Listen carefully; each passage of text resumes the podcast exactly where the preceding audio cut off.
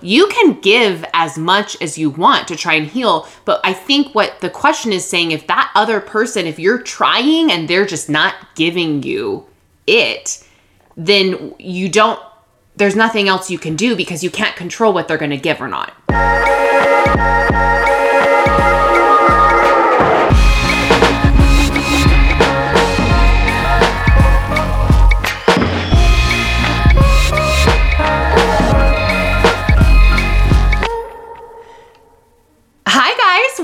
To another episode. that was like there was like a real hesitation there because our computer did something that it normally Well, doesn't. it was, you know what? It was quiet because It's I have the so volume down. And then I was like, do I have the mic plugged in? And then I did. And so it was just a, yeah. Anyway. Just checking it out last night. yeah. Yep. Hi, guys. I'm Leanna. I am Jared. and this is another episode of Hello and Goodbye. yeah, hello. Um, so let's talk about the Patreon really quick. Yep. So the Patreon is back. The Patreon is just a way for you guys to support the podcast um, through a very small monthly contribution. It's $3 to contribute. We have a bunch of new patrons, so we want to just say thank you to all of you guys. And if you click on the um, the tier to become a patron, you can also pledge a different amount. So you can either Yes. pledge if you don't have three dollars to spare and you want to do a dollar, or if you want to do five or ten, whatever you feel compelled to do to support the show. We really, really appreciate it. Um, we can keep the show going without ads. Yes. And yeah, and like we would do this show for free, Oh yes, but we it costs us like a couple hundred dollars. It costs you a couple hundred dollars a month. a few hundred. Yeah, more than that. Yeah. To to do the show and Yeah. so e- every little bit helps. Yeah, absolutely. And um, you know, it's been an interesting process of transitioning from like our sponsors are still sponsors and we promote them promote them on social media. But I feel so I feel so good with this idea of having the Patreon, having our supporters and our corner. And actually, um, we had a listener email if uh, message me. He's like, "Hey, I just want to send you a Venmo." Oh yeah, that was cool. And so, like, thank you to that listener. And I don't know. I mean, if that feels more comfortable to you than like making a monthly pledge, Yeah, they can just message. They can you just can DM you message whatever. me and send me a Venmo. Yeah. Um, and it, honestly, like anything helps. Yeah, I thought you were gonna bring up um, our other awesome listener, Brenda, who like posted our Patreon post. Oh, yeah. who like subscribed and then like shouted it out. Yes. Yeah, yeah. Brenda, cool. thank you. Allison, um, Angelina. Who else subscribed? Um, oh, I'm like blanking on names, but like we love you all. We Yes. appreciate you. And another way to support is to rate and review. Guys, the more reviews, the more rates we get at a consistent level, the more Apple is going to share our podcast. So it's just so important for the ratings and the reviews to come in. So if Mm-hmm. you've got that 30 seconds to head over there to Apple Podcasts, search hello and goodbye, scroll down to the bottom, give us a five star, and and that'll just help us out. Yeah. Yay! Yay. Okay. Okay, what? I, I'm excited. You have some bombshells to drop Oh on me. man, you guys. So today's episode, we're finally actually answering listener questions. Yes, thank you for sending them in. The last episode we tried to, and we just we it was a classic Jared and Leanna trail. Yeah. Trail? Rabbit trail. We've had Rabbit this hole. conversation before. Rabbit hole. But what's the trail? What's the trail? There's a trail that you can trail off. You of can trail into- off. Trail off? Are you thinking or uh, I feel going like off of the trail? I feel like we've had this, this almost exact, exact, conversation. thing about phrases and wording. anyway, we've trailed off before. So, Yes. um, okay. We want to talk about some personal stuff first to keep you guys updated with what's going on. So, I have a couple funny ones. Okay. One, I was thinking about how it's been a while since I've told you guys about how my heels are doing. Oh, okay, good. From the foot mask situation? You know, it's so funny. So, just for the listeners, I don't know if they know this, but your mom got me some face masks and foot, masks foot masks. for Christmas. I still have not used them. Beware. Oh, yeah, that's right, because they expire. you yeah. were saying. Um, But anyway, I'm afraid to use them now because of your whole story about your Okay, foot mask. So okay. how are your heels? So my heels are doing really well. I have like a new routine of like I have I got like a really good like callus scrubber thingy. Like a stone. Yeah, and Yeah, I yeah. use it every day in the shower. So I'm constantly like getting that down.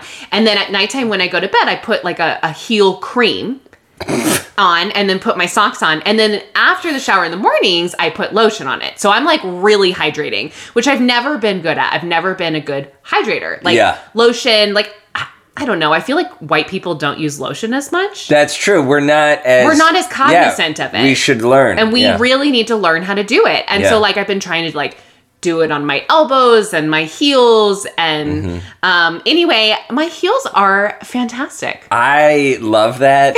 and as you were describing all these steps, I'm like, I don't have room in my life for a heel exactly, routine. exactly. and that like I've never in my life cared and now I'm like, you know, I'm 34 and I think it's time that I spend some time in my feet. On yeah, my feet. That's Yeah. okay. Um okay, so my other thing I think you're, you're going to think is really funny. Okay. Okay. So I have a Tushy update. Oh, okay. So I found a new utilization for Tushy. I cannot even guess what you are about to say. I'm try- I'm running through the scenarios in my mind. Wait, hold on. Give me give me five seconds. So let me see if I can take some guesses. Okay, while you're while you're thinking, Tushy, if you're not sure, is a bidet. Hmm. I don't know. Okay. So this happened by accident. Um so sometimes when I have a bowel movement, Yeah. because I have some uh stuff that I have some digestive stuff where I, it's hard for me to To go all the Yes, time. Yeah, yeah, Sometimes it feels like I just don't get everything out, yeah. you know? Yeah. And it's like just right there. That's the worst feeling in the world. it's the worst feeling. when you're like you're like well i guess i have to get up from the toilet and you still feel like you need to go that's the worst but it doesn't come out, right? yeah Okay. Well, by accident, I shot that tushy so hard. oh you like enema yourself right into my butthole and I gave myself an enema and it worked. wow And now what I do this is you're like i have a new heel routine and i have a new enema pooping routine So what I do now is when I have when I'm, you know, there Mm-hmm. And I'm having difficulty finishing. That's what she said. I just spray some Just water at my full- butthole just full blast and just it blast comes right out. wow Yeah, who knew? that's great It's it is it has changed my life. Well, and you know what? Uh, to be honest, like too, I feel like that is better than like taking laxatives that are going to be like a drug. You know what I'm saying? It's just water. It's natural. Yes. It and I've had things. I've had to do enemas before. Like I don't really they're not that big of a deal to me. Like Yeah. I mean, I've had like a penis at my butthole. Yeah. You know, Yeah. like you just, just get used to it.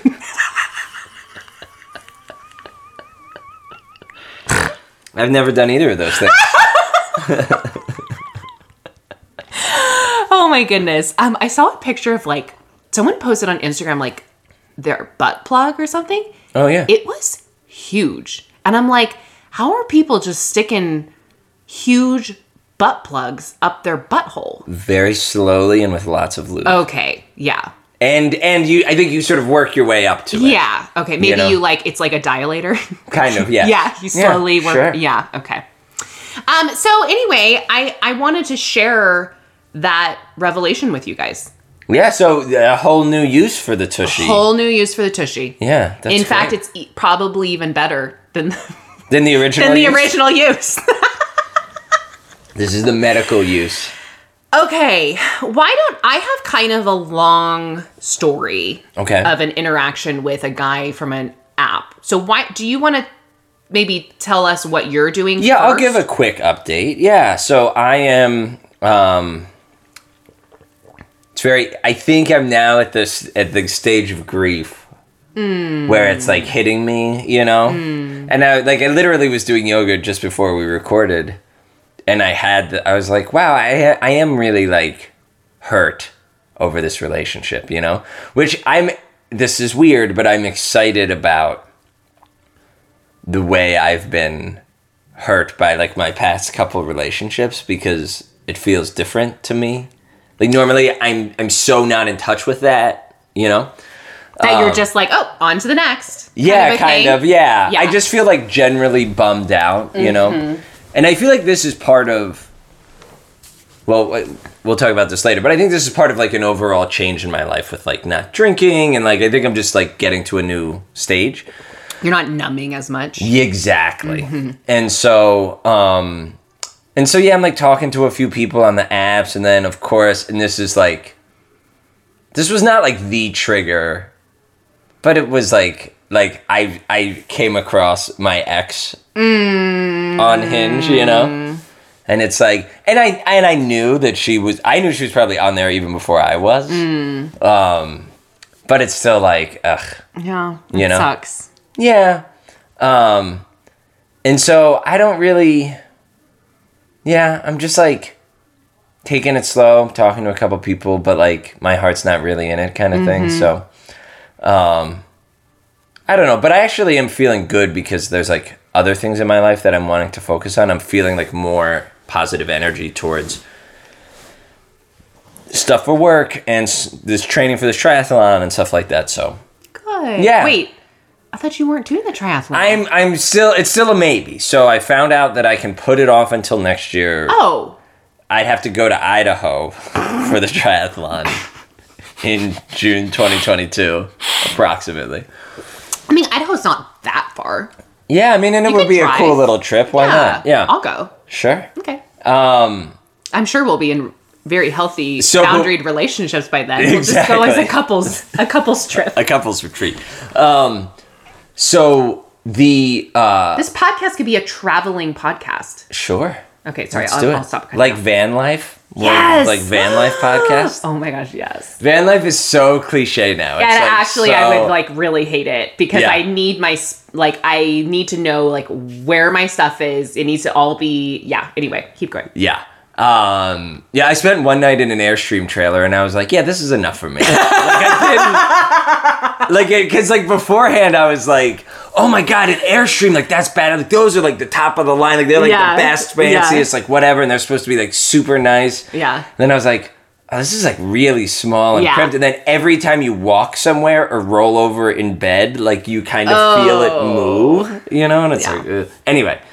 Um, so here's the plan because our county, our COVID risk, we just got out of the highest risk Yeah. tier of COVID. Yeah, you can start eating indoors, which is my dad Yeah. works at the hospital. He says there's only six COVID patients there. That's amazing. It's gone way down. And so, oh, I'm fully vaccinated, Oh, congratulations. and you are. I'm 50%. Yes, Yep, I'm 50%, halfway yeah. there. So, um, beginning of April, I get my second dose. But, so my gym's opening up because my shoulder's still hurt. And so I'm going to try to swim this week. And if my Mm. shoulder lets me swim, then I might just go for it. Are you still doing some um, stabilization exercises for your rotator cuff? I've rotator cuff? kind of fallen off Yeah. on my physical well, therapy. I need to get back yeah. on it. I would Yeah. say do your rotator cuff exercises before you swim, and then when you're done swimming, ice it Okay, and take some ibuprofen. Done. Because if you got some tendonitis or inflammation up there, it can help reduce that. Okay. Yeah, that's Cool. my that's my uh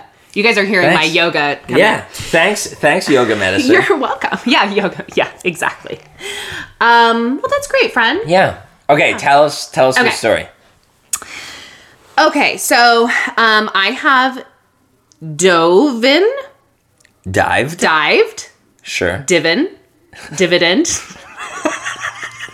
Dividend. um, dived um deep into online dating this week. Okay. Um, I think I had talked about last week that the guy that I had met, there just wasn't a romantic connection there for me. And I did end up telling him that. And, um, you know, he was bummed, but we, you know, he understood. And then I had talked about there were two guys I was talking to. One I was really excited about, and the other I was like, okay, maybe. yep.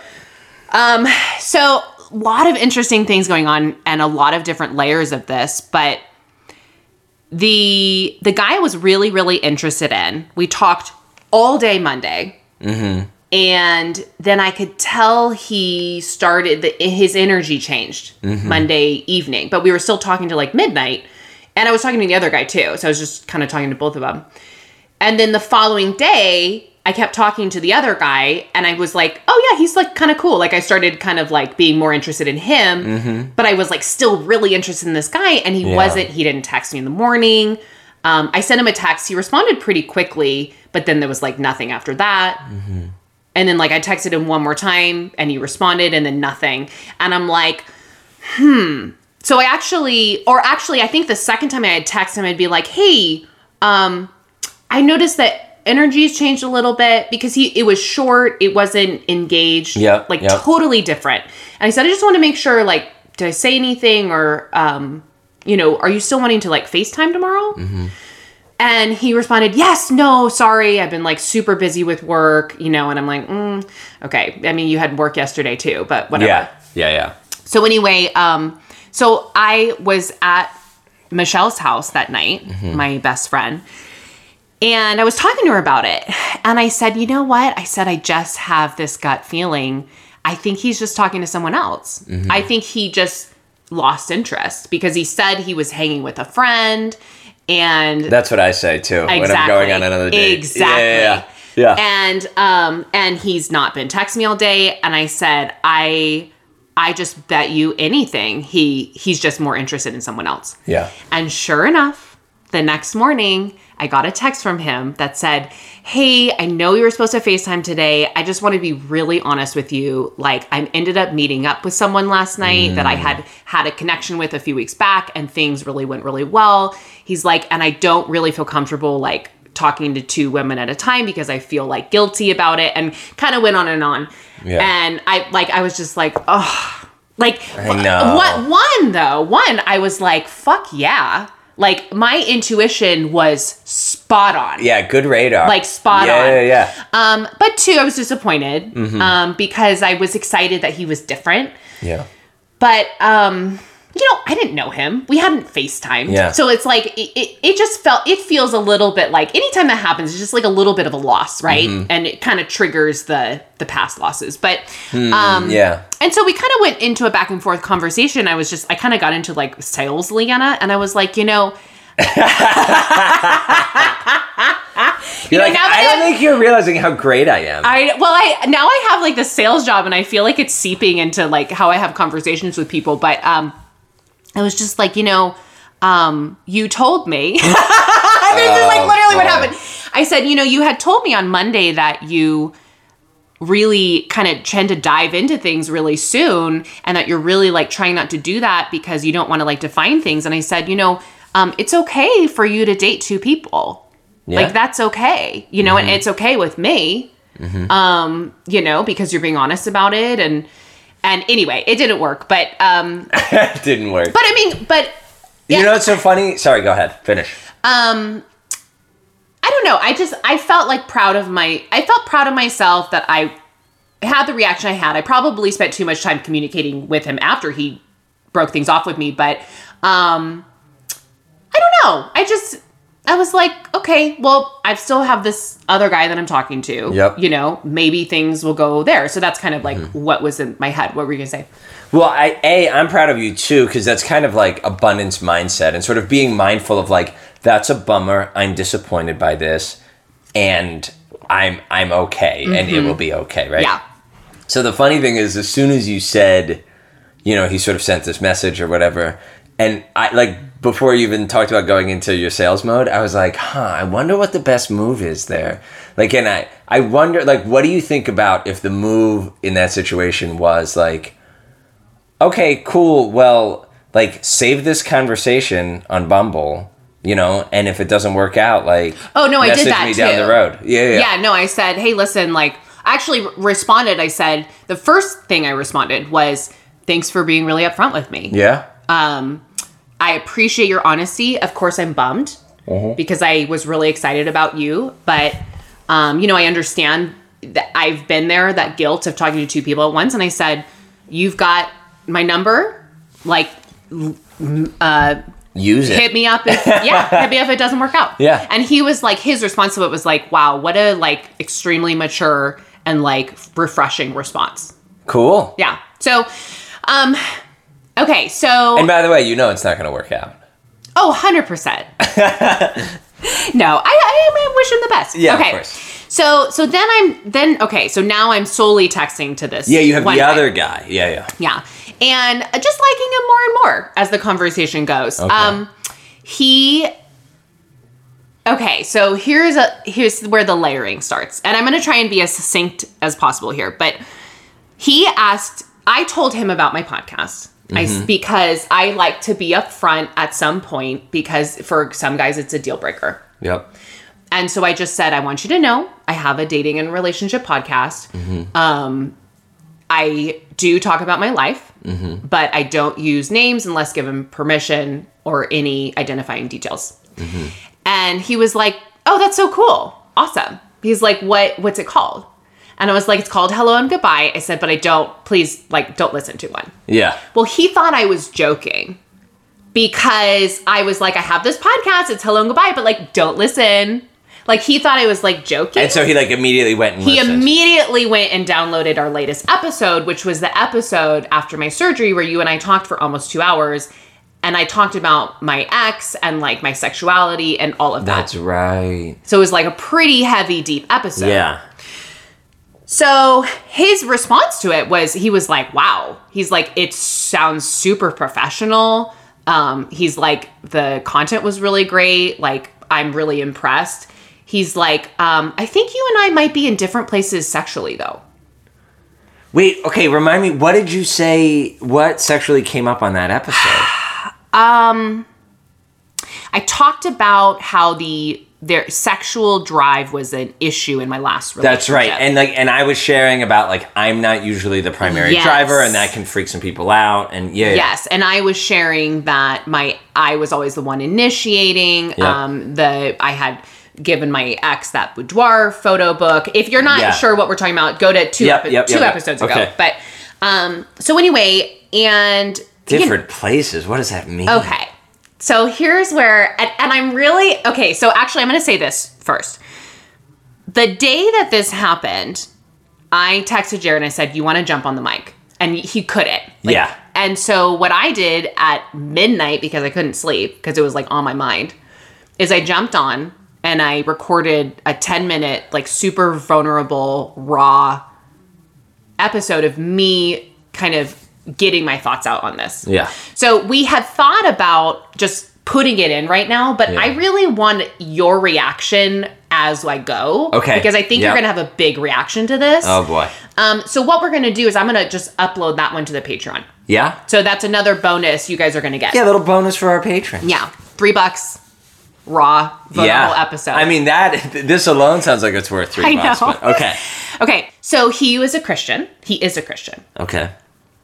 And we had talked about Christianity early on because he had said to me in one of his first texts that he um he reads the Bible and does kind of like self work that way. Hmm. How old is this person? 30. Okay. Um and when he told me that I said, "Hey, listen, like that's super cool. Great. Yeah. um i do want to bring this up you know i am i am a christian but i am not a typical christian i said i have some liberal views um some thing some views on certain things in christianity that conservative traditional christians would very much go like n- not believe in yeah. um, and I said, you know, I just want to be upfront with you that that's where I'm at. Mm-hmm. And he's like, well, what are the things that you have different views on? and you're like, I don't believe gay people are going to hell. yes. And yeah, yeah. I, yeah. So I said, you know, um, I don't believe homosexuality is sin. I really don't think God cares whether or not you're having sex before marriage or not. If you're in like a loving, if you're like treating others with respect and love. Mm-hmm. And just went through like a couple of my thoughts. And I'm I'm pulling this episode up because I want to give you guys a number. Um, we recorded an episode, episode 22, uh, called When Dating Meets Spirituality That's right. That was a good episode. and it was an episode about kind of a similar interaction Mm-hmm. with a guy that I had met who was Christian. So episode 22 if you want to go listen to that. But Um, I already know where this is going. So his response to that was, hey, like, that's totally cool. Like, I grew up kind of liberal. He's like, I found faith a little later in life and I'm still kind of like figuring it out. And he said, you know, I'm not sure where I'm at sexually right now. He's like, I'm not sure if I if I'm still open to being active or what I want to do with that. Oh, interesting. Okay. Yeah. So he he was super honest and upfront, and I said, "Hey, yeah, like I respect that. You know, um, I definitely like would like to be sexually active with my partner, but I also like would respect someone's opinion and Yeah. decision. And like if I had a partner and I felt like they were worth it enough to like wait, then that's not an issue for me. Yeah, it's like yeah. There's a, and there's a lot of stuff we can do other than P and V. Exactly. You know.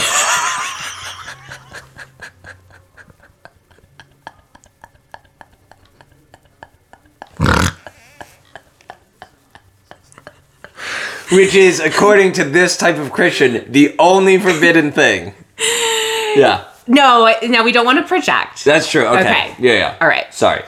Okay, so here's before I get into more of the details here, I first want to say, because I don't even know if he's going to be listening to this. Oh my gosh, the episode that came out on Friday is all about sex. Oh yeah, that's hilarious. Oh well. okay, so um, I want to say this guy's super cool. He was honest with me. Yep. He was respectful. Um, he it, uh, the reason I was drawn to him is because he seemed like a really great guy. Yes. So I still believe he's a really great guy. And he has every right to make the decision that he did, Yes. to follow beliefs that he has. yes. Um, and, you know, for me, like, I don't want to be with someone who is a Trump supporter. Yeah. And I don't want to be with someone who has certain political views that I have. Now, those people, I love them if I have good friends that are believe very differently. But for in mm-hmm. terms of like a long term partner, right? Yeah. So I understand where he's coming from. What happened is we had a FaceTime. Okay. So we had a FaceTime the night of me receiving the text from the other guy saying he had met someone else. Yep. And it was a late night FaceTime and it ended up blowing by. Like it was like an hour, 15 minute call. Hmm. He was very mellow, a little different than what I would normally be attracted to. Seemed very like kind of secure. And I'm like, oh my gosh, this is like, I love that I'm attracting like really cool guys right now Yeah. you know cool. like yeah. that are you know and um we talked a little bit about sexuality and i just kind of asked him his opinion and Well, this is because, but had he sent the message of like we might be in two different places Yes. sexually Yes. before the FaceTime? Yes. So you were following up on that. yeah so what Okay. happened is he sent that text and i said hey like i feel like you keep coming up with reasons to like not keep talking with me because he was like well That's you're fair. you're an eight and i don't get along with eight Oh, that it's the same one. Okay. And then he's Yeah. like, "Well, I think we're in different." And it's like, if you don't want to talk to me, like you don't have to talk to me. Like you don't have to keep Yeah, coming yeah. up with reasons. Yeah. And he was like, "No, no, no, that's like not what I'm doing." It's like what he was doing though. yeah. So anyway, I thought that we had kind of aired that out, and I was really honest with him, like on the phone, of you know where I was at. So I went to bed thinking like, okay, cool. Like we had a date set up. We were gonna meet. Um, and I woke up the next day like kind of excited about it. Didn't get a text from him. Gut feeling. I texted him. I sent him a voice text. I said, "Hey, You guys set up a in-person Yes. date on the video chat Correct. date. Okay. Yes. So next morning, I'm like, okay, he hasn't texted me. I'm just gonna like send him a voice record. I'm just, Yeah. I'm gonna be like secure in myself. Yeah. Like he doesn't have to text me first. I like him. I'll text him first. Yeah. So I sent a voice record and I said, hey, I hope you're having a great day. Like I really enjoyed our chat and I'm looking forward to Saturday. That's all I mm-hmm. said. Yep. He responded. He was like, Leanna, like you're so fun and you're very attractive. And that's it. And I was like, thanks, you're very attractive too. And then I said, we might be in trouble on Saturday. And I was like, Oh, interesting. Joking. Yeah. yeah. because like there was a lot of attraction, chemistry there. But it was, Was, there like kind of flirtation and sort of like sexual tension? Uh, sort of. no. I mean, I wouldn't say there was like sexual tension, but like Yeah. I think we both thought each other were attractive. Okay. And like me saying we might be in trouble, like I'm just, you know, uh, it was just like a joke. Yeah. Like like I want I would want like a makeout session. Yeah. Right? That's like all I'm saying. Yeah. And if he didn't, like whatever. So anyway, I'm gonna read the text following that. Okay. Okay. So I said we could be in trouble. And then you responded almost immediately with, after really thinking about it, I don't want to be insensitive and drag you along. I'm probably needing a more traditional relationship at this time. I hmm. have a desire to be involved at in church at a deeper level, and sex has confused me a bit. I think we're on different levels in terms of that right now. I'd love to get your thoughts. Hmm. That's a very like honest and sort Yes. of neutral message. Now, but what I I I want to say something, but I I want to let you go. But do you want to go or do you want me to go? Let me go really quick. Okay, go. So I forgot to mention the church piece of it. Yeah. Um, church. We did talk about church a lot on the call. Mm-hmm. Um, he said he was a church boy, and obviously he was doing. Did he like use that phrase? yeah. Oh, interesting. I think he I've never he heard was that just before. joking. He's like, know. "I'm a church boy," so- Okay, cool. Yeah. Um, and obviously, like he's doing like online right now. And I said, well, I just, you know, I want to be open with you. Like, I have some pretty deep trauma in the church. Like, I get panic attacks going into a church building. really? And I said, um, so, you know, I would maybe be open to going every now and then, but like going to church every Sunday is not going to be my future. Um, and that's super important to him. You can tell where he's at Super right now, important right? to Like he wants to be like the couple in church. Yada, yes. yada. So I want to share how this affected me and what thoughts came up, but do you want to say well, what you were that's. I think? I'm going the same place you are, which is that there was a perfectly like thoughtful, Very message, thoughtful, right? very respectful. nothing judgy Nope. whatsoever. However, because I know you, Mm-hmm.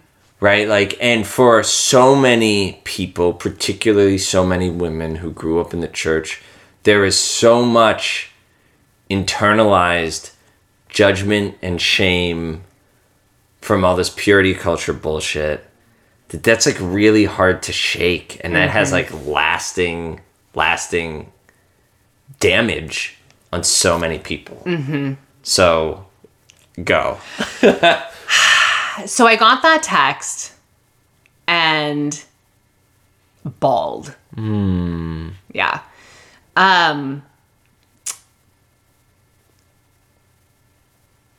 I'm going to try not to cry right now, but you know, growing up in the church, going through that purity culture and being told that this is the type of person I need to marry is this guy right here good Christian, goes to church, wants to wait till marriage to have sex.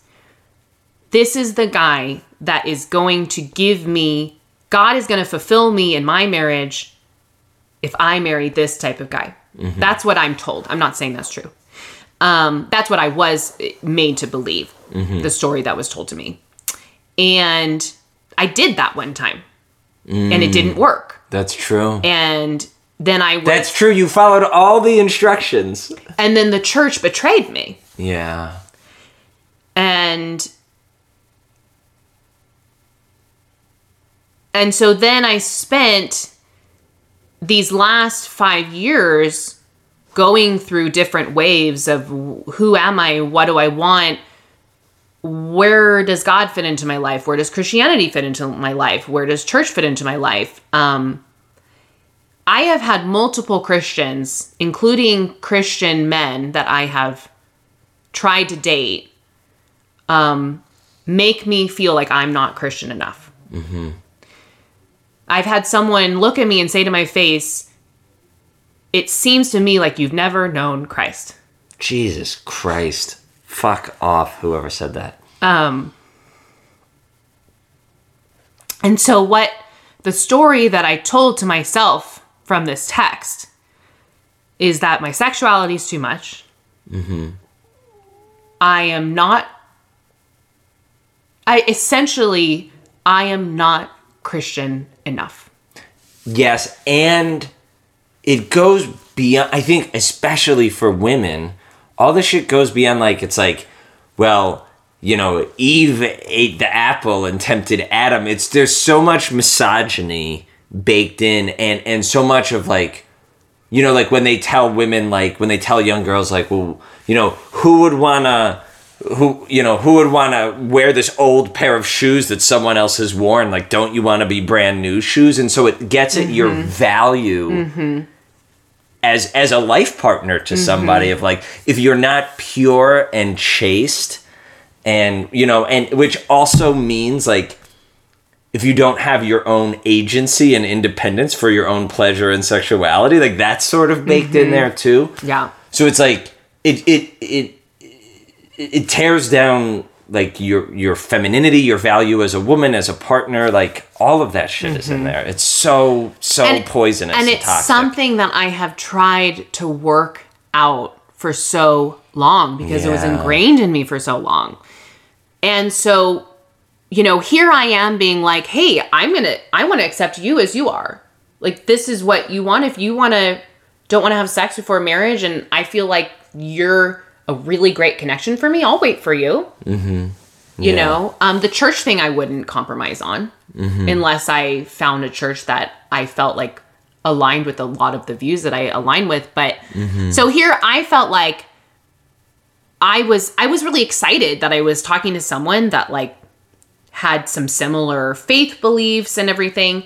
But it it's just it's almost every time that I talk to a quote unquote Christian boy yeah. that I get this reaction. And this is what's so frustrating to me is because the idea that this is just what it means to be a Christian is not true and infuriating to me, but like that's what everybody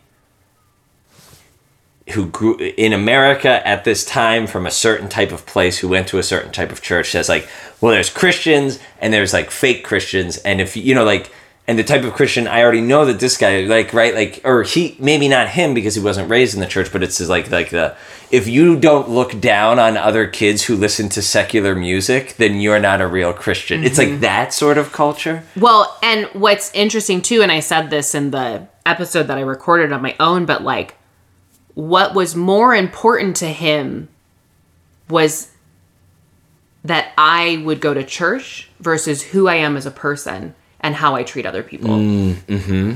Like instead of getting to know me and seeing that I live my life with love and inclusion and I'm kind and generous and loving, what was what was more important to him was that I didn't go to church, Yeah. Even though I'm a Christian. Yeah. So, you know, and again, if that's important to him, that's important to him. There is, I'm not going to fight with that. Like, he has every right to believe that. But what is frustrating is that's what the fucking church teaches. Yes. Is it's more important to fucking go to church than who you are as a person. Yes. And so I'm not mad at him. I'm, you know, that my bawling was not him. Yes. That was a result of trauma, deep Yes. church spiritual trauma coming up. So, um, and and I'm and just makes me infuriated that the church teaches this bullshit. It's awful. It's so, and it's like, and if you, in any kind of way, are using like the gospels to decide like who's good and who's bad and who's in and who's out, you have missed the essential message of all of the teachings Yes. of Jesus Christ. Yes. Right? Like, of like, oh well, you're not blank enough. Anything, any any word in there, you you blew it. You missed the mm-hmm. whole thing. Yeah. I, do you think what if one day like you and I find an awesome reconstruction like progressive church and like this becomes a Christian podcast? like a totally but a totally like badass like radical Christian podcast. I, you know, you are more than welcome to go uh, start that. To go church shopping. I'm gonna stick Well, with like the dating relationships. But I think what's sweet though is like when you talk about the idea of like going back to church, like I think what's very real to name is that like your trauma is real and it's no different than if someone is like a survivor of some kind of like sexual trauma, mm-hmm. right? The idea of like they would need a partner who would sort of go very slow and be very caring and maybe mm-hmm. like you would work together with a professional therapist or something like mm-hmm. that to like develop that to, to reintegrate that aspect into the person's life with their partner. And i kind of was thinking the same thing when you were talking about like well if i was going to ever go back to church you know and i was like it would be the same thing right it would you would need to be very supportive and like and like okay like let's take baby steps and like let's if I needed sure to I leave. I would want to get up and Yeah. leave and have my partner there with me. Yeah. And yeah, so it's not like again, it's like not out of the question. It's Mm-hmm. just right now. It's it's just well, right now it's out of the question. At, at least it should be. yeah well with COVID, yeah but, um, that's true Yeah. But and like my your when you said the church betrayed you, I mean it was you know like after spending a lifetime of like trying to follow all the rules and do mm-hmm. everything right, the one time that you were like in desperate need of like support and community and healing, they like kicked you to the curb, right? Yeah, they not only abandoned me, they stepped on me and like pointed a gun at me. Yeah. And and I will say that my dad after the divorce from my mom, like he was broken. And he sought like help and counsel eh, from the church he belonged to and tithed in and and you know served as an usher and done all these things for 20 years and he kind of got the brush off not not as bad as yours but he's he's never gotten over it mm-hmm. he's never gotten over it mm-hmm. and it's just so i think there's something about sort of spiritual trauma that is Spiritual so abuse. deep yes Yeah. yes Yeah. Yeah. yeah. definitely. Well, you know, I didn't want to spend like I knew this would be a long conversation and I knew you would ha- think this is very interesting, but um you know, it you know what it does is it makes me just not want to match with Christian guys anymore. Like just not even go there. Because it keeps coming up. And it's like I like I called Michelle and I was like crying and she was like she ended the call she was just like leanna you are christian enough mm-hmm. and that guy is missing out yeah and you know like you're you're more Christian, right? Like that's that's like the the but like the rational what R- Richard Rohr says like um literal truth is like the shallowest form of meaning, mm-hmm. right? Like and like I think you're sort of more Christian in that you have really like wrestled with your faith and like you like live out the teachings of Jesus much more. Like the church is so fucking obsessed with like bodily sins and like no mm-hmm. one's like, hey, are you are you coveting? Like you know like no one like all of this stuff that's like way more important mm-hmm. in what type of person you are and how you live your life and and, and mm-hmm. how you impact the world around you. But anyway sorry. Anyway. Yeah so i also think that you i feel like though you like cried some of that shit out. Like th- this is like what a cool moment that you Yeah. had awareness. Totally. You like kind of cleansed yourself of Yes. some of that bullshit. Yes. Which by the way okay so first of all again like to that guy this was not you yeah no hate to There's you dude There's nothing wrong Yep. with you. Yep. You didn't hurt me. This is like totally something that just came up from past stuff. And by the way, I hope he and and many other people who are in churches and and having positive experiences with, with churches. We're not saying that all churches are bad or that people that go to church are bad people. But I hope people hear this and think deeply about it, and then they can spot that shit if it's happening in subtle ways in their church and stamp Mm-hmm. speak it up out against it. Yes, yes, Yes. We're not just we're not just supposed to sit in a pew and listen to someone preach and just agree with everything they say. yes. Anyway, we could go on and on. I know, I know. Okay. Um, but anyway, what I was gonna say is I think in last episode I was like, remember we had talked about we went to record and then I was like crying, and then Yeah. the next day I was like, I'm so self-conscious, I'm crying. Okay. I found out from my therapist that um it's very common when you go under anesthesia to go into a deep depression for a few weeks. Interesting. Yeah. So um, she said because it changes the like re it like um what's the word I'm looking for? Recalibrates. Some like yeah like re Okay. changes the chemistry or the makeup or something like that because of what's happening. So anyway, I think that's why I'm crying all the time. Is like Okay. maybe just like the recovery of the surgery. Um, I think I'm releasing a lot of grief that Yeah. was stored in the Yep, injury. Yep, yep. And then the breakup, and then like dealing with more trauma with the. So anyway, Yeah. I promise there's going to be an episode coming up where I'm not going to cry. We, we speaking on behalf of all the people who like this podcast, we love and support you, and are. It's totally great when you cry because it's real. It's I legit. know. I'm just not used to being so open with my crying. I've always been like one to like give a tough. Like I never cried for my mom. And then the Mm. like it was like a couple weekends I was just like my mom was like, You never crying from me. Are you okay? That's so funny. okay. I thought she was gonna like lovingly. she no, she ra- did. No, she did. Yeah. But cried, and then yeah. after that she said, Something must really be wrong because you never cry. Oh, that sounds exactly like your mom. yeah. Okay. Um, did you wanna talk about Do we want to dive in? I Yeah. have like a topic we can dive Yeah. into. So I've been thinking a lot. let's just pretend this is a listener question. Okay, what's the question? Like, What's going on with The Bachelor right now? Oh, and Chris Harrison. well, and I was gonna say, and there's so many examples of it of uh, Mr. Potato Head and Yep. Dr. Seuss. Have Yep. you heard about these? Okay, so what's up with cancel culture? Is I feel like the question. yeah, what's up with cancel culture? Okay, so up? this is my take, and I want your thoughts on it. And actually, we had a really cool conversation at dinner with a mutual friend of ours. Shout out Megan. Um,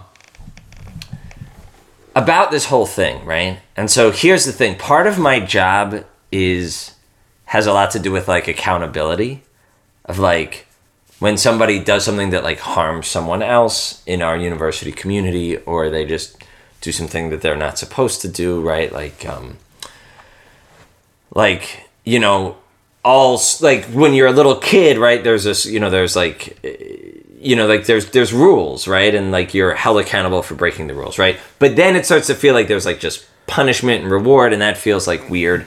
So as an adult you have to learn how to like decide who you want to be and like hold yourself accountable to your own values right? But it never feels nice. Like it mm-hmm. never feels good to get called out and and and there's this thing with accountability that everyone does which is hey i said i was sorry i should be done now mm-hmm. like everyone should just accept that and like i should be entitled to all of the sort of support and opportunities or whatever i had before i did this thing because I call I got called out. I said I was sorry, and then we should just move on. So my thing is that people when people are like, "Oh my god, cancel culture," like, yeah, do I think people go too far sometimes? Yeah, I think I think everyone should be allowed to learn and grow and everything like that.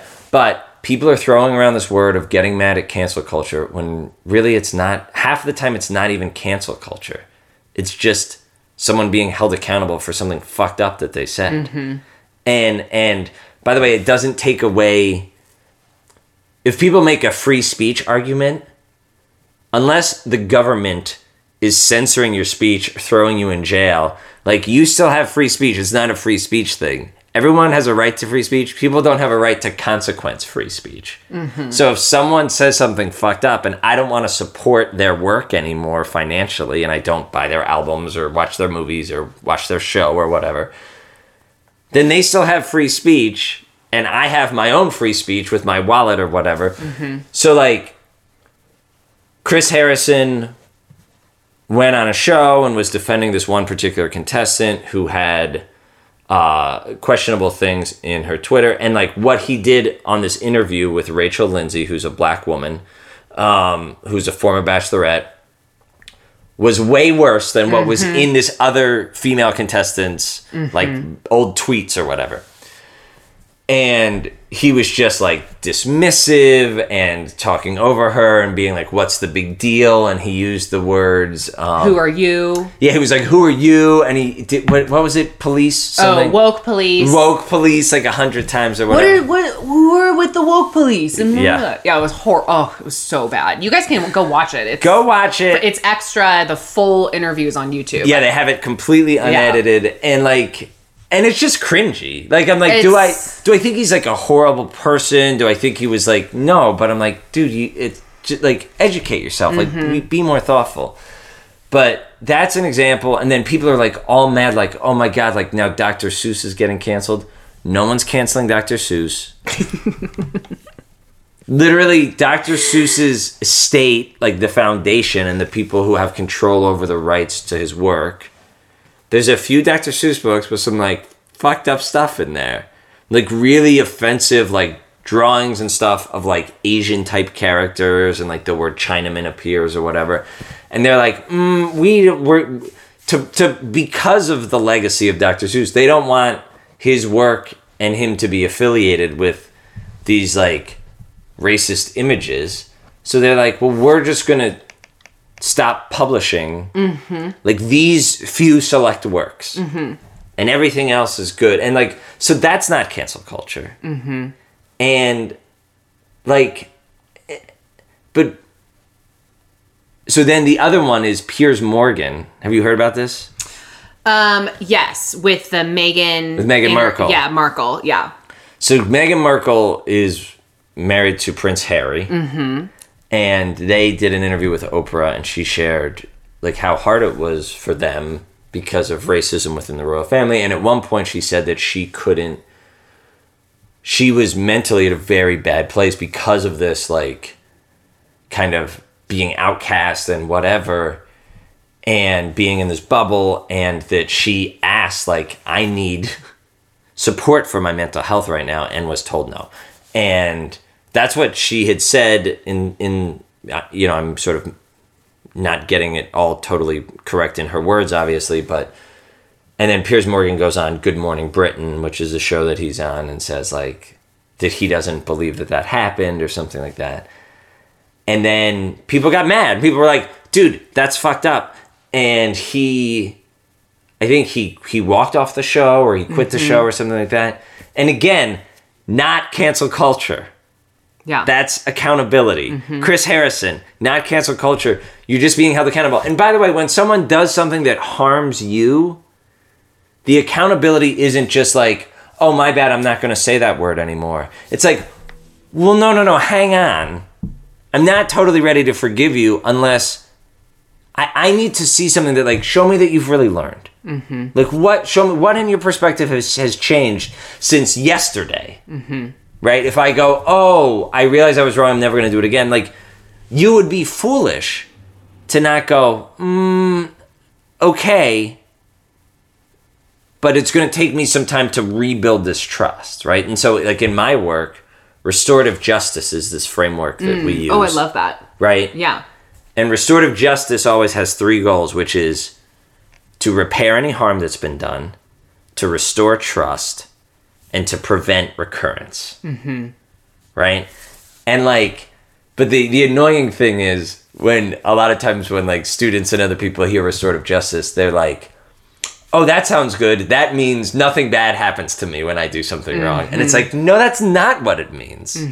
Right? That means actually, like, that's really hard to do is to face the people who you've harmed and sort of say, what do I need to do to repair this, to make this right? And you have to follow through on that. Mm-hmm. Right? And when you've hurt someone's trust, it's going to take some work on your part and some action on your part and some time for their trust to sort of you know for, for them to rebuild their trust with you mm-hmm. and stuff like that and the prevent recurrence part is like hugely important so like you know and that's why i love one of the things that rachel lindsay said on her podcast higher learning which is one of my favorites was like she was like i, I want to she was like i don't think chris harrison's a bad man i don't have any you know i'm not like out to get him right which is again like the narrative that's being spun that now she's the angry black woman or whatever but she's like, I want to see what he does. Mm-hmm. She's like, I want to see him. Like, I, it would mean so much to me to see him, like, actually get himself educated on what it's like to be a black American, on why these issues are important, and things like that. And like, and she's like, I'm I'm fully open to people growing and changing and stuff. Mm-hmm.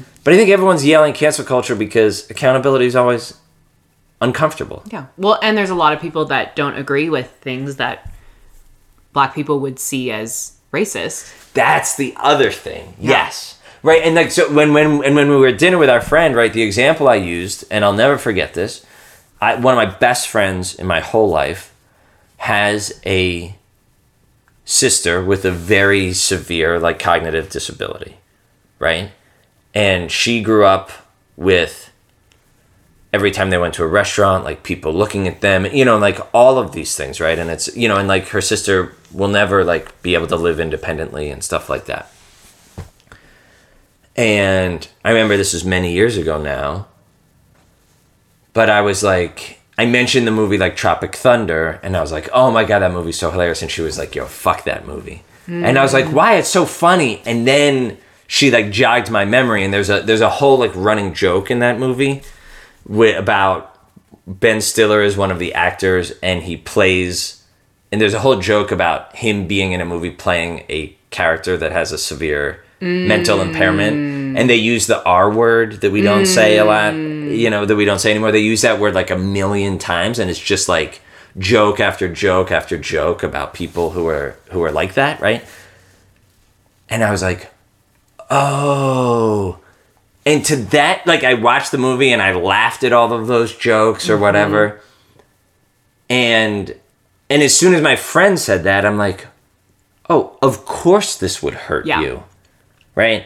And now that matters to me. And to that to to this day from that day until this one now when i hear people making jokes when i hear anyone use the r word when i hear people making jokes like it matters to me now too. I flinch too. Right? And and before I had that experience, I would have never known it. Mm-hmm.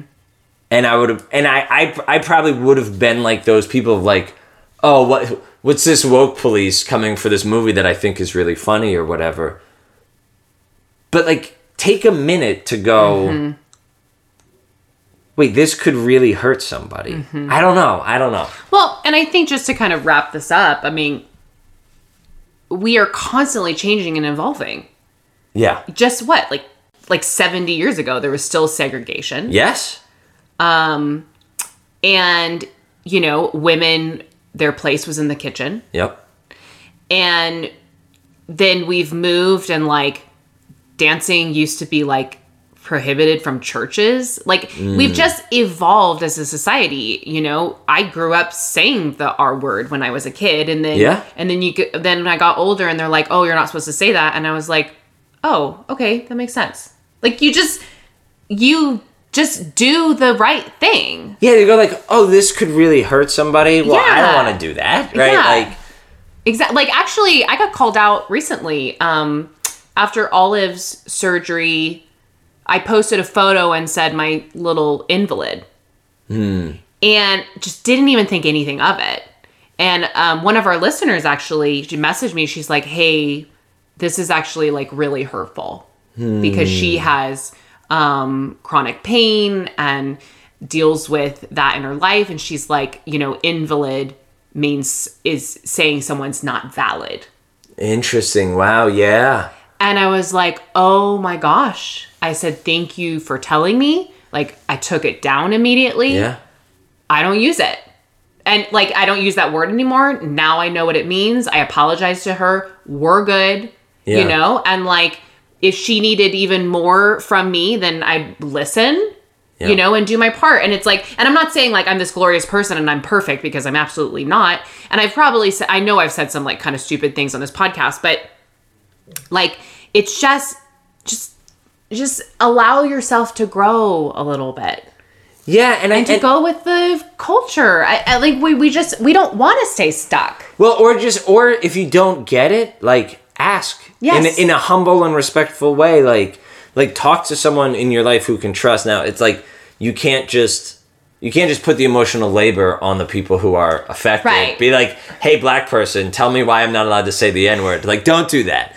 But um, but yeah, just like because I think that's the problem is if people don't know someone who's affected by by these things, by these words, by these images, like their their knee jerk reaction is like, oh god, another thing. Like, and it's kind of Mm-hmm. like like you're taking something from me that I'm not able to say these things I want to say, or it, it makes me slightly uncomfortable, and I don't like that, so I'm gonna get mad Mm-hmm. at the people who are advocating for these kinds of things, and um, you know, like that's that's the thing. One of the things that I I loved actually working with college students, there was a, you know, there's been media now for 10 years about how there's snowflakes and like all this stuff, right? And a lot of that started when, I got called a snowflake one time. yeah. So all of that, uh, that's such a stupid word. And by Oh, I the know. way, like, and by a white, angry, like, uh, like forty something man. By the yeah. way, Because his feelings were hurt that Yep. the world was changing. Yeah, exactly. Yeah. Who's the snowflake? So, um, but one of the things is like trigger warnings were like a big deal that Mm-hmm. people were against or whatever. And I, I was listening to someone who's like a leader in, in our field in this one way, and he said it the best way. He was like, trigger warning, trigger warnings are just good manners. Mm-hmm. Like it's just polite to say, hey, there's something coming up where if you've had certain life experiences, might be pretty upsetting. So I don't want someone to be like totally like blindsided by this. And like that's just polite, right? And like when you think about like manners and and the concept of courtesy, right? Like to live together, we all have to have a certain level of courteousness for each other, which is that I don't want to harm other people around me or make them upset or uncomfortable because I'm being oblivious. Right? Like that's what courtesy is. Like that's why you, you know, uh, uh, to be good neighbors and whatever. to wear a mask. Yeah. And and it's like just be open to like, oh, I do I want to be a courteous person? Do I want to understand how how other people are hurt by this? Mm-hmm. Because like after that conversation I had with my friend about Tropic Thunder and how she felt about it and her sister and everything like that, like I don't miss saying the R word. Like there's nothing taken away from me. I know. You know, but yet that's like the first reaction is like, oh god, another Another thing. thing. Yeah. Yeah. Yeah. No, I mean, I think that's, I'm really glad that you brought that up. I think it's a really great conversation to have. And um, yeah, I think it's, yeah. I don't And want, yeah, anti cancel culture, pro accountability. Yes. Pro accountability and growth and like yes. if you say you're sorry, repair harm, restore trust, prevent recurrence. Like do the work. Yeah. And don't expect all of the consequences from if you did something kind of messed up to just end the instant you say my bad. Like that's not how this that's not how anybody works. When someone's hurt you, you're like, "Okay, I hear you and I accept your apology." But, you know, even unspoken like, mm, it's going to take me a little while before Yeah. I get back to really trusting you, right? Yeah. Well, I Anyway. think that's a good way to sum it up. Yeah, thanks. Yay! I'm glad we talked about that. Okay. So we're an hour in. we finally made it to listener questions. How many people do you think who like ask these questions are like, are these motherfuckers not going to get to these today? either?" Again? Yeah, yeah. So we're going to try and spend five to 10 minutes Okay. on each question We're going to try not to get into any rabbit holes, or trailheads. not trailheads. Okay. Uh, the first question by our friend Allison. Mm-hmm. Uh, Jared, how is alcohol free going and what are your plans for the future? Oh, I love this. Um, uh, it's going well. Um, I don't really miss drinking. Um, I feel I feel better. I feel happier and more even in my life and more peaceful. Um, I think I said this to you a couple weeks ago, right? When we had that dinner with our friend Megan, I had had a really busy, stressful week. I had like, I think like not meditated or only been able to meditate for like 10 or 15 minutes for a couple days. And so on that Friday, we were going to this dinner at this place where I used to go out and have dinner and drinks, and they have this certain type of IPA that I really like at this place.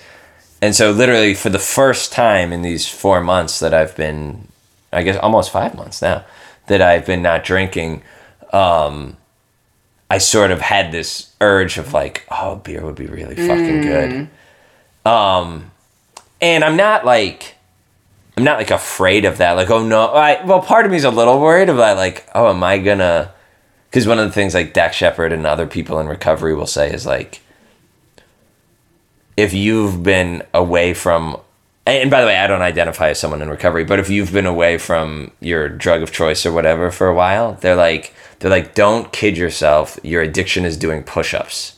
Mm. Like it's been like it doesn't get weaker over time. It like makes mm. itself stronger. So I do have a little bit of worry of like, mm. would it be not good for me in a profound way if I went back? But uh, part of me is also like, I don't know if next weekend or two months from now I want to have a beer like with dinner with someone. Like I'll have a beer with someone. But that was the first time I was tempted by it.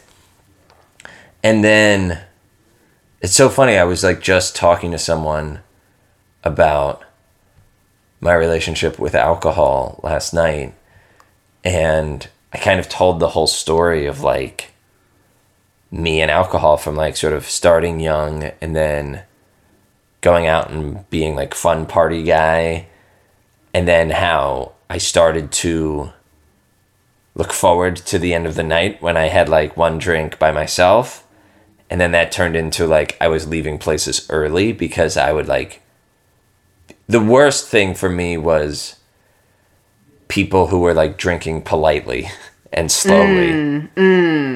Because I'm like, if we're not drinking, like I'm great. Mm-hmm.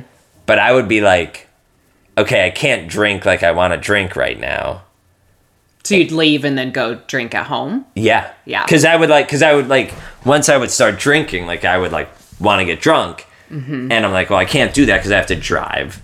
So I would be like, how quickly can I get, Mm. how quickly can I like, you know, bail on this social engagement? That's how I feel like when I'm like making out with a guy and I'm like just want to go home and masturbate.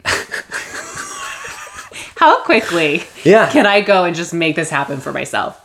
Yeah, because you're like, this is what I'm, what I have at home is better than what's here, right? Like, um, but I don't know. It's been a really cool journey to like recognize, and and actually one of the things I said to this person is I was like, those times when I was at home getting drunk by myself were like beautiful and like lovely. It was like one of the only times that I let myself like be in the moment and feel my emotions and gave myself and like a lot of times I would like look up stuff on my phone that would like make me cry and I would hmm. cry and like hmm.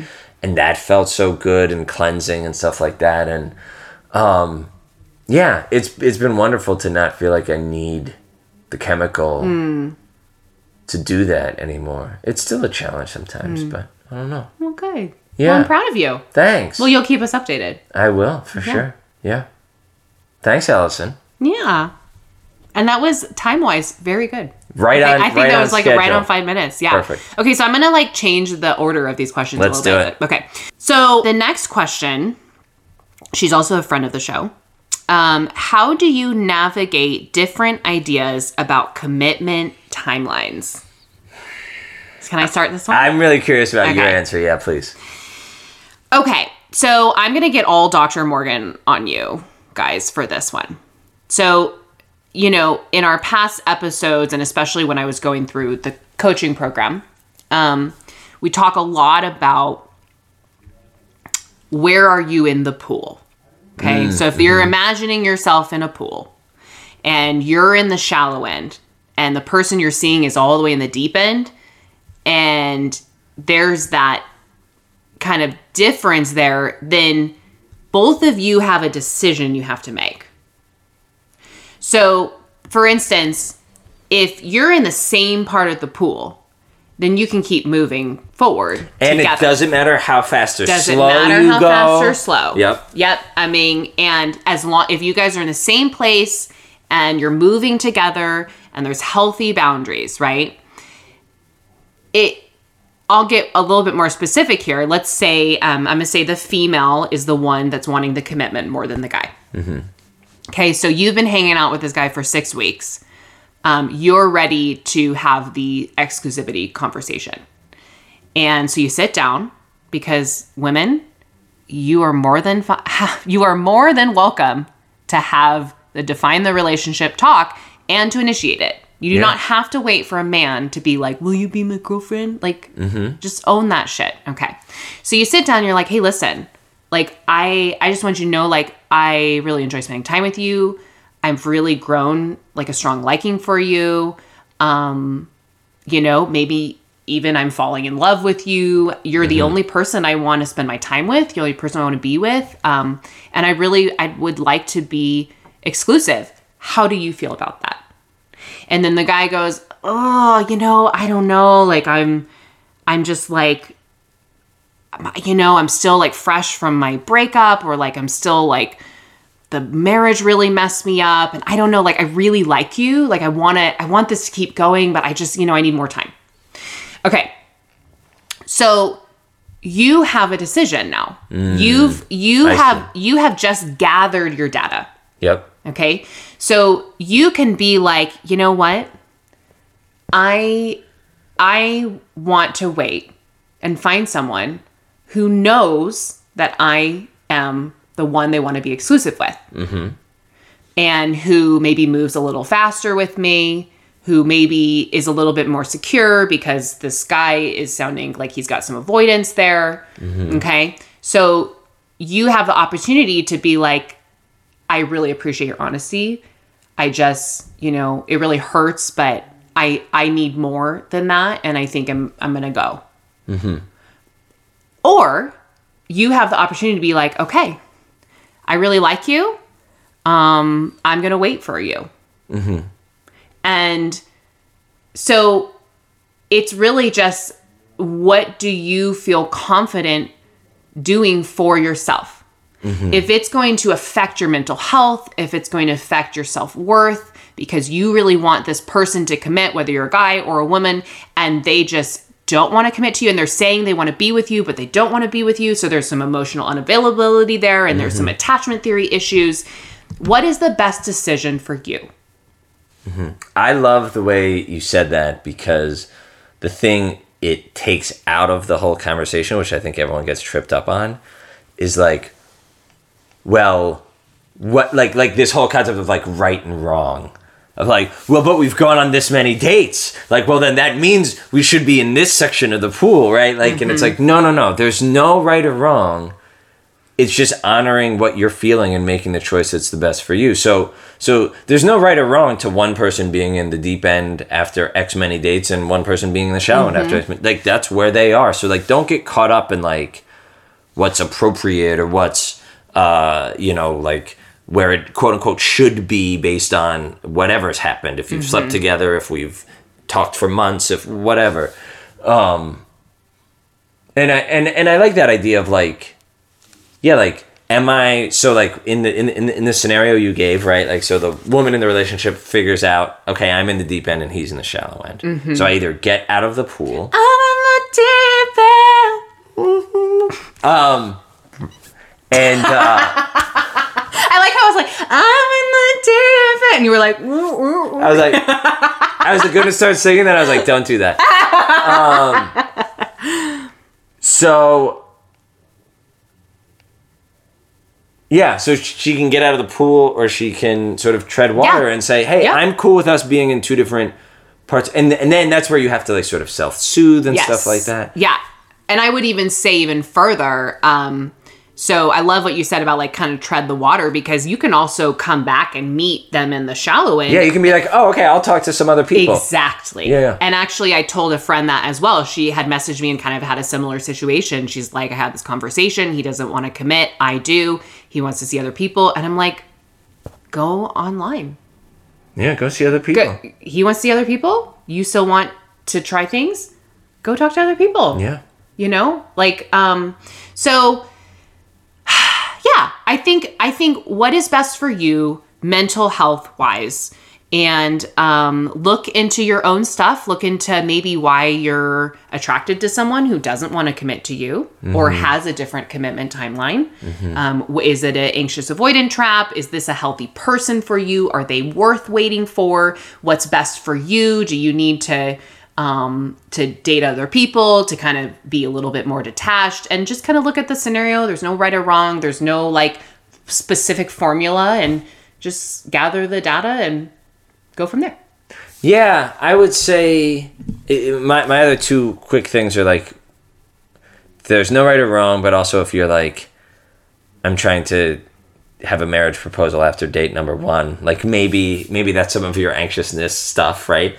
Um, and then the only other thing too, like that I like I deeply believe in, um, when you're going to take a step into a deeper end of the pool, like do that because that's where you are, not because of anything else, right? Yeah. And like I, I think people who listen to who listen to all of our episodes have heard me say this before, but like I will only tell somebody something that's meaningful and vulnerable to me if I don't it doesn't matter to me what their reaction will be. So if I'm going to tell someone I love you for the first time, before I do that I'm going to ask myself like am I going to be like hurt and upset and want to run away or get mad or whatever if they don't say I love you too? And if the answer is yes, I will be hurt and mad or get upset and want to run away, then I don't say it. Mm-hmm. Right? Like I wait until I'm like, okay, I'm feeling secure enough. This is my truth. I want you to know where I'm at, and I'm just going to say it. Yeah. right? So- Yeah. Definitely. Yeah, I mean I think it's just it just goes back to how can you show up secure and what is the best way for you to do that. Yes. Yeah. Boom. Okay. I think we did good on that one too. We did. Okay. Um, okay, so the next question is that's so funny. This is kind of the same thing. What if my partner doesn't have the capacity to reciprocate with an emotional investment? I have lots of thoughts on this. Do you want to go first? Well, I I'll go real quick, which is ask yourself what you need, right? And you know, it's it's the same thing you said about the people in the pool. Like, if your needs aren't getting met, then make the choice that's right for you. And so, and maybe your needs are getting met enough to wait. Um, but I don't know unless there's like something preventing this person, unless there's something going on in their life like that's preventing them from being fully invested, which I can't imagine what that would be. Like, mm-hmm. I don't know. So here's my thoughts on this because I think this is usually an anxious attachment thing. Yes. Okay. And as an anxious attached person, I think I can speak more to this of my experiences, especially with my marriage and my last uh, relationship. Actually, all of my relationships. Um, it, as an anxious attached, we give. We give a lot. We give ourselves. We give more than we should because we want love so badly. We're afraid of being abandoned. Where it's also a very, and I love that Brittany said this on last week's episode, it's also a very selfish attachment style in that it's, well, you, I need reassurance from you. I need reassurance from you. I need reassurance from you. Here's my needs. I need you to meet my needs. I need you to meet my needs. Yep. Yep. Yep. So I think there's two parts to this answer. The one is um, if your partner doesn't have the capacity to reciprocate with an emotional investment and it's not meeting your needs, then they're probably not the right partner for you. Mm-hmm. You know, and and and again, I think that's the most likely outcome. I agree. Yeah. Not the only one. but not yeah. the only one but Yeah. i but it's you know and my last relationship was this is Yeah. we just couldn't meet on an emotionally reciprocal level however and this is where i'm getting part 2 Mm-hmm. is i do think that i could have shown up more secure to not need as much from him emotionally because i think because I had that anxiousness and needed the reassurance and wanted to express my needs and I wanted him to meet my needs so much and just really didn't do enough soothing for myself. And I'm not not holding him accountable for Yeah. what he you know his part in it. Um but I think that was a heavy burden that put on him that was put on him. And ultimately he just didn't he didn't have the capacity for it Yeah. so that gives you two options. One, you either keep working on yourself and stop expecting your partner to change because they're not going to change. Mm-hmm. And you accept them as they are, and you don't expect them to meet all of your needs, and you find other people in your life that can help with that. Mm-hmm. or two, you leave. Yes, and I think with number one, like scale back how much you're doing. Mm, absolutely. Because I, you know, like I've had friends, and I'm like, you are like, like being like the superwoman of this relationship of like being 110% there and meeting every need and being fully on and committed and available and and happy to talk and hang out whenever the other person wants and i'm like no one's gonna reciprocate No. that like you can no one can match that Yeah, no, I mean that's how I am when I'm like super unhealthy. yeah It's just I'm just always available yeah and I give everything. Yeah. And it's like, okay, so pull that back and do the work on yourself Mm-hmm. Yes. to sort of soothe and whatever and see what happens. I have another um side note to it. Yeah.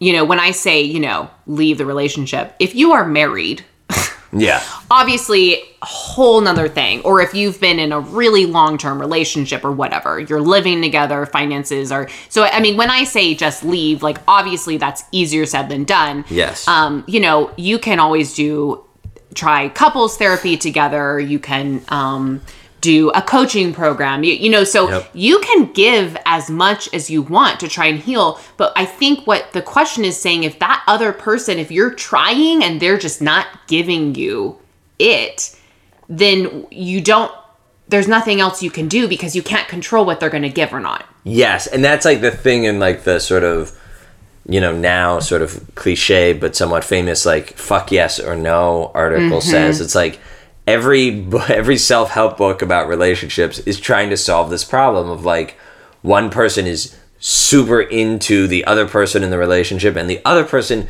doesn't seem that into it back. Mm-hmm.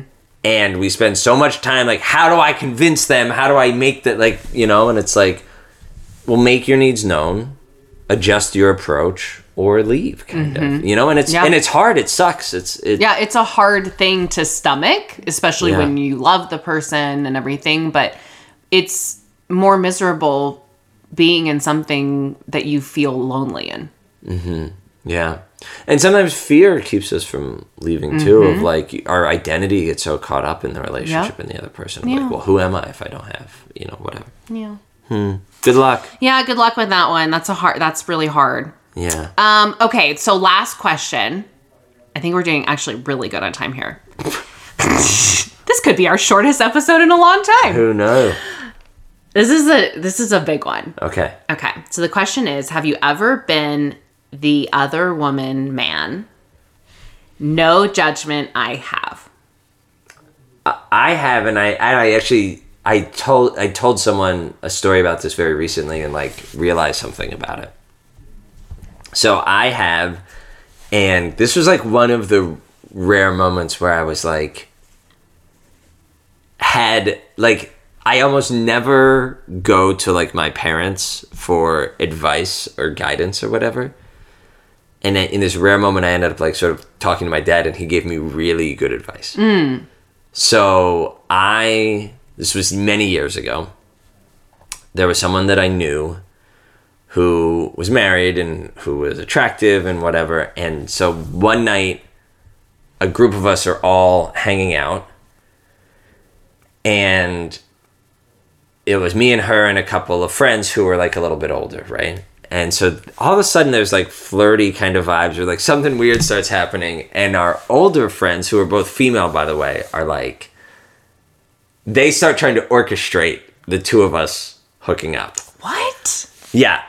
And and I and I found out I think maybe some of them I think maybe I asked one of them that night and they were like and this person was married. This this woman was married. And they were like she's not been happy for a long time. Like she needs to mm. leave like you know like you know like this is you know like we've been telling her to like have some fun and get whatever whatever. So I end up like making out with this person. We don't have sex, but we sort of hooked up or whatever. And I think it was the next day I was like having dinner with my dad. And I think he might have even called me out, like, what's what's up? Like, you know, and I was like, where is this person? And like we had a lot of fun and like blah blah blah. But she's married and like and but I think she, it's it's not good and she's leaving and I and I'm just and I and I like her and she texted me today and I don't know like And my dad was like, "You don't want anything to do with that." Mm. He was just like so final. He was like, "Trust me." Mm. Like, run, don't walk away. Like, you don't want anything to do with that. Mm-hmm. And like, kind of, it took like three seconds as soon as he said it, and I was like, "Oh, he's right. I don't want anything to do with this." And so then I just kind of like backpedaled out of the situation. And like the person, the woman is a, is a lovely woman, like, you know, no shade or whatever. But like, it's also like, yeah, like let that person go through their things. And then mm-hmm. if you're supposed to be together, like, mm-hmm. yeah. So that's my story. So I have a lot of layers to my answer. Um, and it's like, it actually feels a little scary talking about it because I just talked about in the beginning of the episode how I have this fear of like not being seen as this good Christian. Um, so I have more than once. Um, I, after my divorce, I just was very unhealthy for a lot of years and was looking for love anywhere I could get it. Yeah. And um, I think because I had never felt like attract attractive or sexual or whatever in growing up and in my marriage, for some reason it was like more exciting for me when someone who was committed was like really interested in me. Yeah, it's like yeah, trying out your sexual power, and it's like, ooh, this person wants me. Like that's yeah, yeah, Well, and like he he's valuing me over his partner. And you know, I mean just really it's really some fucked up thinking. Um But and but I think so common. Like that shit is like a drug. yes. It's so powerful. and that is it's Yeah. very powerful um and what would happen in those instances is sometimes there was half hookups sometimes there was full hookups um and it would always end in disaster. Just disaster of me feeling abandoned yeah, and used. Yeah, and um so oh and there was actually one of them um he didn't tell he like told me that they had split. And then after we hooked up he was like oh actually no we're still together. What the fuck? yeah. So and and and i will also say this. I mean i'm not justifying my actions but in the situations that i've been in that the man has been very pursuant i constantly turn them down constantly hey no you're married sorry hit me up again.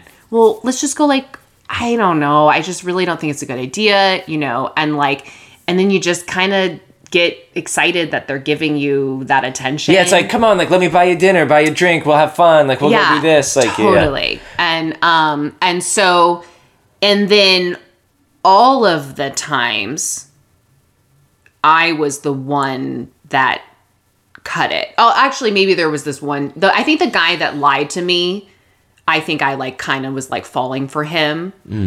Um, and he, that was really painful for me. I mean, I mean, it's just it's so it's just so weird to talk about, and it feels so like um taboo Yeah. a little bit. But like, okay, here's the thing, and we talked about this in like the inappropriate situations episode. Like affairs and cheating, it happens a lot Yes. it happens a lot and it's not i'm not excusing it but it is a symptom of something bigger Yes. um you know for me it was a symptom of me needing to feel special and i feel like this person thought i was so special that he would risk Yeah. right Yeah. and that if he left his wife for me if we fell in love like that would be it would make me feel even more special even though like i didn't want that because i didn't want to hurt this other person Yeah. you know and um and then i think for relationships whether you're a man or a woman and you get into a situation where you're cheating or having an affair um it's a symptom of a bigger cause in the relationship Yes.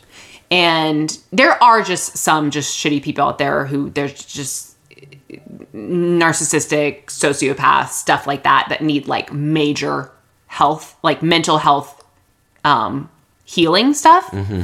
But I think for a lot of relationships, in fact, I was um, listening to a podcast with Pete, no, not Pete Holmes, Rob Bell and um, Peter Rollins. And they were talking about how, you know, oftentimes uh, someone will have an affair and then the relationship will actually improve and get better Yeah. because what what the affair is just the result of then the bigger issue now coming out finally yeah. and then this couple goes they try and save the relationship they go to therapy um and then they actually like heal and grow and get to know each other better and actually start to like work on needs and it doesn't necessarily mean someone's a shitty person Yes. or um, that the relationship always has to end if someone cheats. And I think those are myths that we need to break, Yes, I agree. but still hold accountable. Yes, there So we go. there is the accountability, bringing it full circle. Yeah, and I think the thing where where the relationship can get better, it's like, oh, finally we're gonna tell each other the truth. Like we're gonna be our full selves because that's you feel like you need to hide that. And like I've been a person who's been sort of on both sides of that coin, and when you're in that place, you attract other people who are in that place, Yes. and that like l- tractor beam Mm-hmm. and that hit of that intimacy drug is so powerful right? Like like there's a term like like amor fou which is like a sort of destructive all-consuming like love or lust or whatever. It's like the i'm gonna risk my whole life because i have to have this person right? Like mm-hmm. because of this desire that i feel. And and no different than any other intoxicant right? People get stuck in a place in their lives where they're pursuing that and responding to that, usually as an escape, usually mm-hmm. because the way it feels inside of their head is so torturous that they need out. Mm-hmm. You know, and like these kinds of these are kinds of process addictions, right? Like these kinds of um like obsessions, mm-hmm. you know, are a really good escape. Like, you know, um Yeah, it's definitely the most powerful drug I've ever been on. A hundred percent. And like, you know, and nothing but compassion for people who are stuck in that. I mean, like you said, like some people are lying and manipulating and that's terrible, like no excuse for that. Like um but And obviously, there's compassion for the people on the receiving end of it. yes. you know of like you know um so it's yeah i think i think it's just it is a it's a complicated Yeah. subject yeah. and i don't know i just think i think we're i think we all have the choice as we move on in our life whether we're going to act on our feelings with someone that we're not in a relationship with or not. Because Yeah. I think it's very common to have little crushes on people to you're going to meet people that you're really attracted to that you have really good chemistry with mm-hmm. and you have a choice to decide whether or not you want to act on that. And I guess you know from now on I know I'm going to do this and I, I'm assuming you're going to do this mm-hmm. but from the advice of your father You don't want anything to do with that. you with don't want that. anything to do with that Yep. Yeah. Um, by the way, you just gave us a little um, a little preview of like my story part three. I feel like I did that's exciting. yeah I feel like for both of us, the next chapters of our stories are like the hardest to I tell. know. That's why I've been stalling. That's okay. Yeah, it's yeah. Take your time. Yeah, I'm not ready, guys. You're not. You're you're in the shallow end of the pool. The shallow.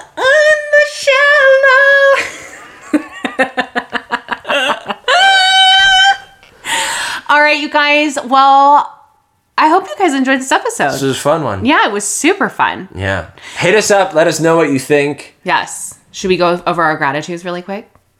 Ooh, yeah, Okay. Should we, let's make them short. yeah. Okay. Um, I am grateful for um cold weather and cozy blankets. I'm grateful for yoga because I was like in a really down place, Hmm. and then just like doing yoga earlier today, like just kind of like recentered my shit. Like and like it's, it was like two minutes in, I was like, oh, this is what I Hmm. needed, like just to be like in the moment and feeling my body and stretching things out and stuff. Love Wonderful. that. Yeah. Yes, obviously, I'm very grateful for yoga too. All right, you guys. Well, have a great rest of your week. If you have time right now, pause it. Think of what you're grateful for. Um, make sure to follow us on Instagram at Hello and Goodbye Podcast, at underscore Leanna Joan, at The Real Jared Rodriguez. Become a patron. Patron? Patron, yeah. Patron. Patron is okay, For our. Patreon. Um, you can go to www.patreon.com slash hello and goodbye podcast. Everything is on our website, www.helloandgoodbyepodcast.com. And rate and review, share with a friend, DM us, tell us what you think. We love you. We'll see you next week. Bye. Bye.